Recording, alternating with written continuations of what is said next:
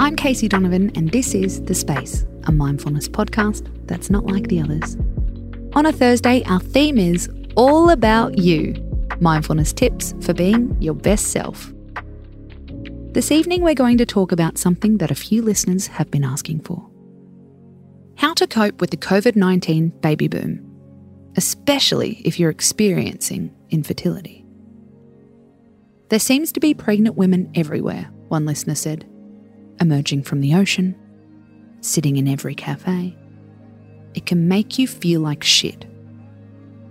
So, is there good news? Well, research has shown that mindfulness can help to ease the stress of infertility. There are many ways you can give it a shot. Tonight, we're going to talk about infertility and envy. It might feel tempting to avoid all pregnant people, but gradual exposure can start to take the edge off. Tip 1 Acknowledge all your feelings. When you feel happy and sad for your bestie who's pregnant, know those emotions can live together. Take big, deep breaths into your belly. Imagine creating space for those feelings to live together. Tip 2 Anchor yourself in the present. A lot of us struggle with fears about the future. Will I? Can I? What will happen?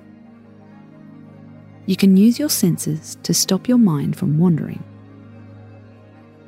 Try this when you're holding someone else's baby. Notice one thing you can smell, one thing you can see, one thing you can touch, one detail you've never seen. This forces your mind to be in the now, better than worrying what might happen tomorrow. Tip 3 We're talking gratitude again. Research shows that a gratitude practice can help to ease the anxiety of infertility.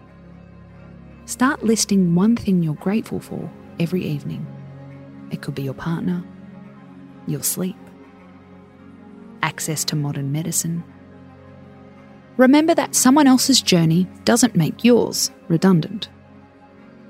If there's a topic you'd like us to cover, you can always reach out to us.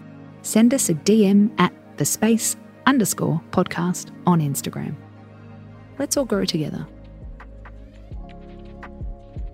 I'm Casey Donovan, and this is The Space.